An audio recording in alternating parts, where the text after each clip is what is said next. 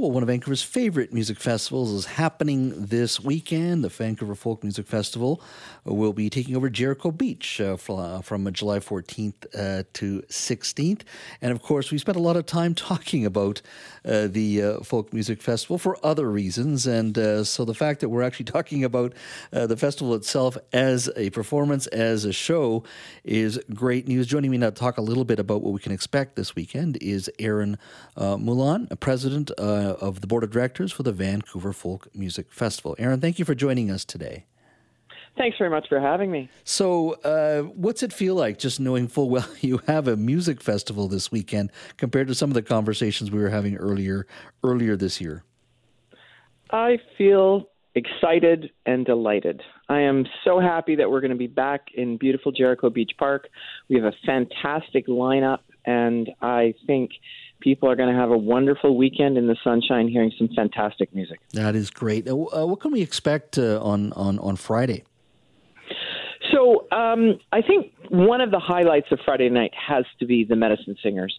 They are uh, started out as the Eastern Medicine Singers, a traditional powwow group, but they have joined with some other musicians into new territory, uh, jazz and experimental electronic music, and it's just something that's very hard to describe and not to be missed.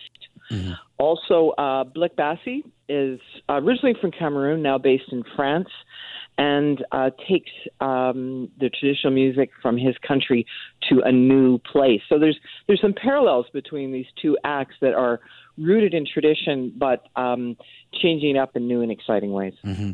And on Saturday, uh, what time do the gates open? Is that three o'clock? No, uh, gates actually open at ten. Music starts at eleven. Okay, so we go eleven to eleven Saturday and Sunday. So. Um, a weekend pass is a very good deal. You get to hear a lot of music, and uh, we are really happy and excited to be back. I think it's going to be a fantastic weekend. Um, how difficult was it to put together uh, this festival in regards to just finding the right artists, the organization that goes into this? I mean, you have to do this so quickly. I know you have uh, institutional knowledge and history uh, in many cases, but because of what you had to deal with, like how difficult was it just getting the artists and uh, involved, engaged, and signed, uh, all of that? Well, we're really lucky as a festival to have so many supporters, friends, allies in the music business. So we had a lot of help from uh, a whole slew of people from other Western Canadian festivals who shared their lineups, who encouraged us to let us know who's available, and really worked with us in the four months that we've had to put this festival together. Um, and given the short time frame, I think um, the lineup that we have is really diverse and remarkable. Mm-hmm. Uh, and just to refresh my memory and our listeners' memory, uh, what help did you receive uh, from um, the city hall or the or and and the provincial government? Well, the big supporter is the provincial government, yeah. and the uh, the festival funding that they provided w- uh, was really a turning point for us. And I think one of the things that prompted them to act, the province to act, was the groundswell of support, the huge wave of support when people realized that this magical festival was in jeopardy and that it's and it's not just our festival. Of course, lots of festivals are having struggles. Uh, I think the fact that such an important event was under threat uh, really prompted the province to do the right thing and and put some support into the arts, which is so important to people, especially coming out of a pandemic. Mm-hmm. Looks like you got uh, great weather this weekend uh, as well. If you're able to have a successful uh, festival this year, does that put you into uh, appropriate and decent financial footing for next year? Then to be healthier and and and to move forward after that. It sure does. And also, uh, as a board and as an organization, we've embarked on a long term planning process to secure our future to make sure that the, the festival is financially viable. And we're working on a number of fronts, looking for more grant funding, working on sponsorships, and increasing our donor base. A lot of people have come forward. If uh, I was just looking at the festival program and the long list of uh, donors who have contributed to the festival, and people who become monthly donors.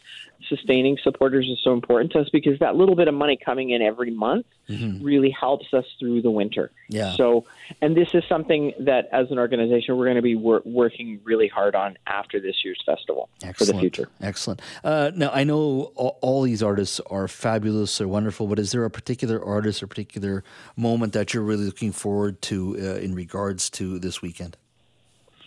Well, I'm a big William Prince fan, mm-hmm. so I'm very excited to see him live. He has the most gorgeous voice. Um, being uh, Irish, I'm looking forward to Susan O'Neill, um, who's a, has, uh, a singer from Ireland who has just a gorgeous voice. And uh, there's just, it's really hard to just narrow it down, though, because there's just so much we're seeing. And I think that's one of the struggles always at the festival is running from one stage to another during the day to try and not miss anything. Mm-hmm. Well, I'm I'm so happy that we're able to have this conversation because uh, you know a few months ago it was a, it was a different uh, different uh, story. That's for sure. Now, if people who haven't bought tickets want to learn more about the festival, where can they go? Um, the uh, thefestival.bc.ca. The That's our website. Uh, you can just Google Vancouver Folk Fest if you don't remember that. And uh, all the information about the lineup, the tickets are available. Um, and ticket sales are going steady, but we've got lots of room in the park for people to come out and discover their new favorite artists because that's one of the wonderful things about our festival. It is a festival of discovery where you get to, instead of only hearing music that you know you you learn about new artists and and new traditions and things that are a, a, world of discovery for you. And that's one of the things that I love. The festival over the years has really shaped my musical taste mm-hmm. and will continue to. Yeah, that is for sure. Erin, thank you so much for your time today. Oh, you're very welcome. Thanks for having me.